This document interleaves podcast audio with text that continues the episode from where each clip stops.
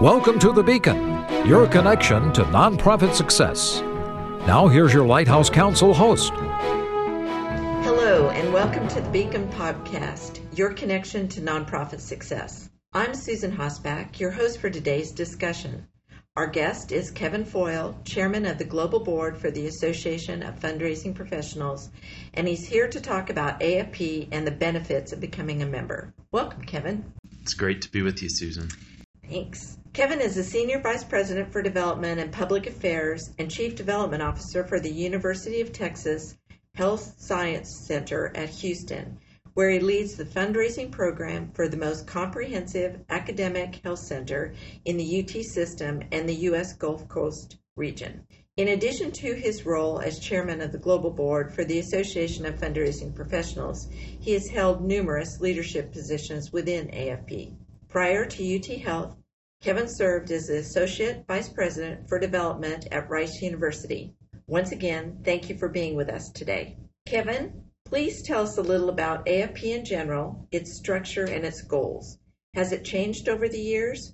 What is AFP 2022? That's a great question. So, for those of you that don't know, AFP Association of Fundraising Professionals is our professional membership association. It's really a trade association for fundraising. And we've broadened a little bit to really impact the philanthropy sector and nonprofit sector more broadly. And it has evolved, and I would say it continues to evolve over the years as we try to meet our members and non members as well, sort of where they are in the community. So it's interesting because we are a global association, but by and large, we're really North American.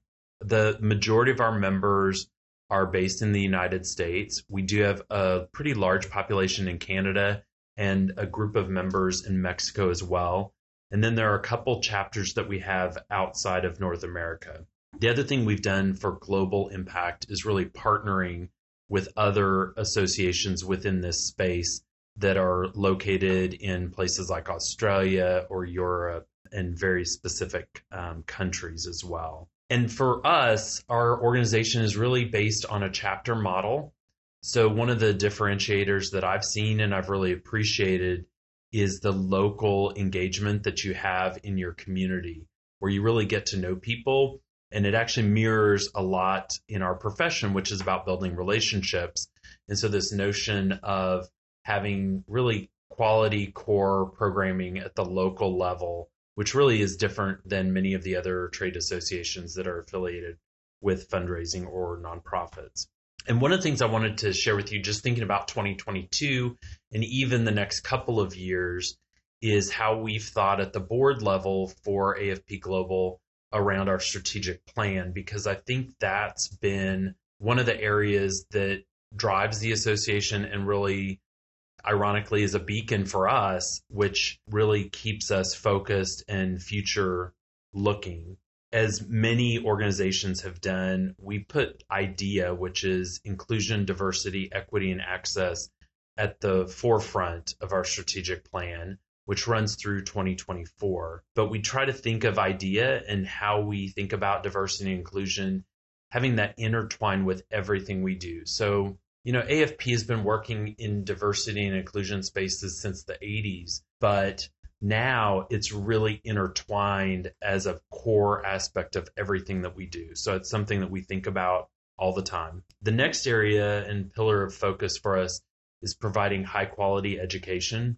This is something very core to AFP, and it's something that I think is important because you can get it at a local level, you can get it at a regional level, and then even national or global level. And obviously, with our focus on virtual content, that's another avenue with webinars and, and things like podcasts, right? right. Where you bring people together and um, get nuggets of information you can take back to your organization. And I mentioned connections and connectivity and sort of bringing out those personal relationships. And I think that's something that is also a key pillar um, of our plan, which is how do we bring people together?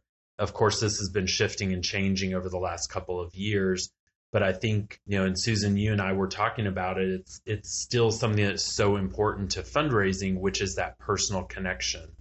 And so how do we take advantage of the efficiencies that technology bring to the table, but at the same time, we don't lose sight of having that personal interconnection.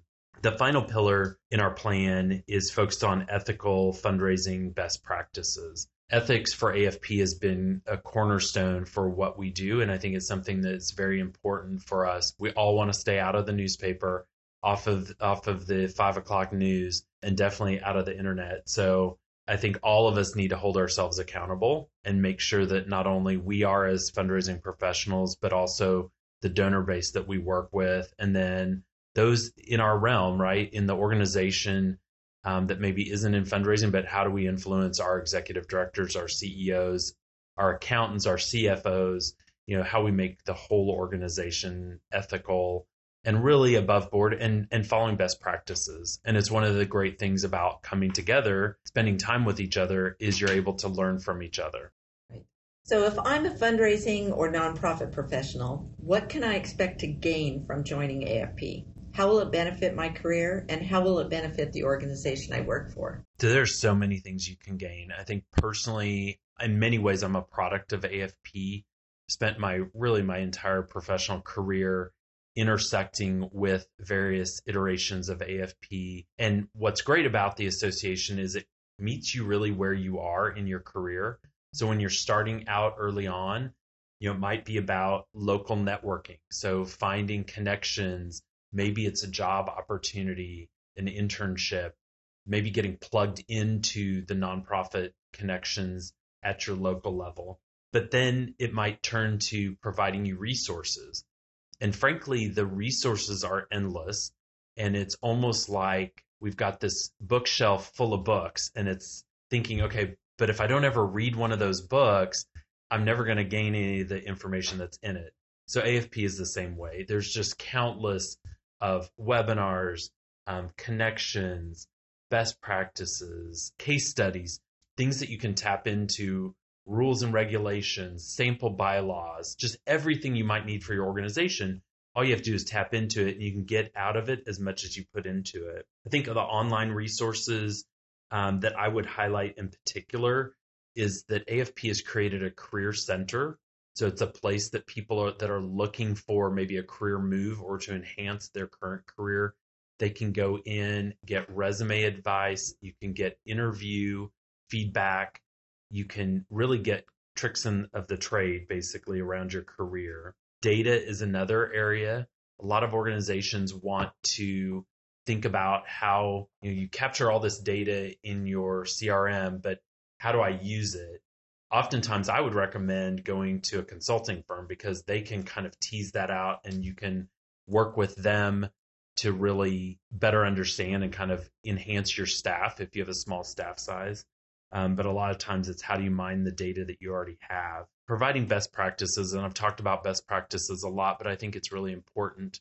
You can come to the table thinking you know all the answers, but trust me, there are scenarios that you've not seen before. And when you've seen that scenario and you're like, oh my gosh, I don't know what I need to do here now.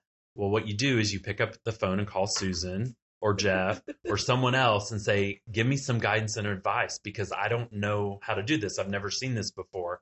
And chances are somebody else in the AFP community has, which is really great. And then I think the best part of AFP and the interconnections that we have is that you do truly build lifelong friends, whether it's in your local community, you know, it's getting together for happy hour, getting together for lunch, those informal connections maybe it's National Philanthropy Day. It's it's some opportunity that you almost have a homecoming and get back together.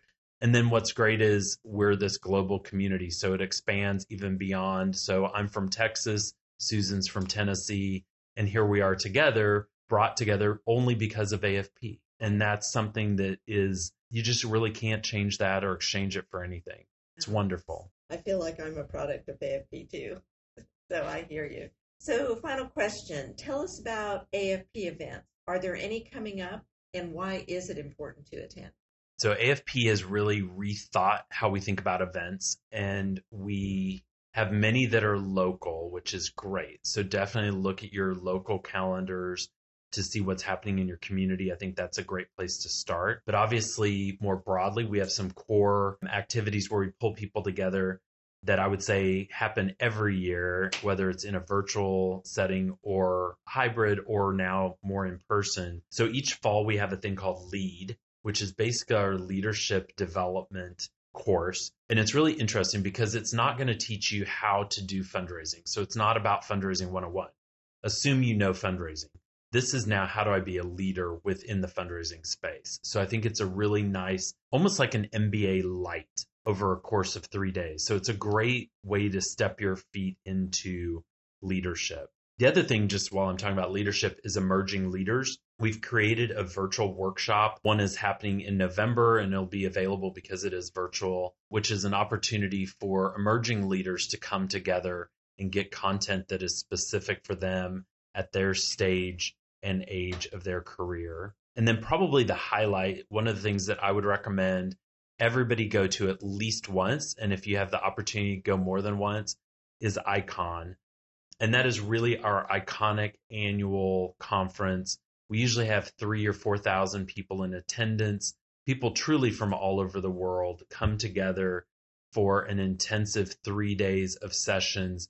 You literally have an opportunity to attend one of 110 sessions. Also, if you participate, you get access to the virtual content, which is a collection of all of those sessions. So even though maybe in person you only get to go to 15 sessions, you then go home with access to all of those sessions really available for you to view at any time. What's exciting about 2023 April 16 to 18 will be in New Orleans. It's a great location, historic site. If you've not been to New Orleans, it's a perfect opportunity and an excuse to go. So highly recommend it. I can't say enough great things about Icon. And then the last thing I just want to put out as a teaser, and maybe there'll be an opportunity for you all to have somebody back in the future to talk specifically about this, but it's a fundraiser's bill of rights. So we've had for many, many years the donor bill of rights, but this is really now looking at what things we need to do to protect our fundraisers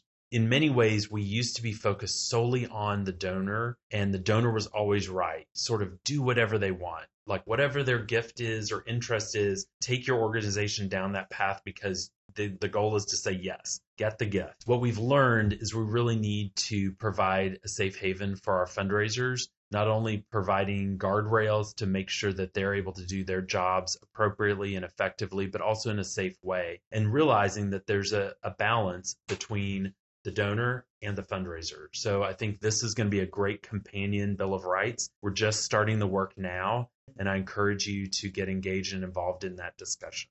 Any timeline on when you expect that will be available? I think we will spend about a year mm-hmm. doing a lot of um, conversations and dialogue to make sure we have the content right. But we've recruited two great chairs who are working together with a committee. Of course, AFP is great about pulling together groups of steering committees or task forces. We have a great one working together that's very representative of our fundraising community.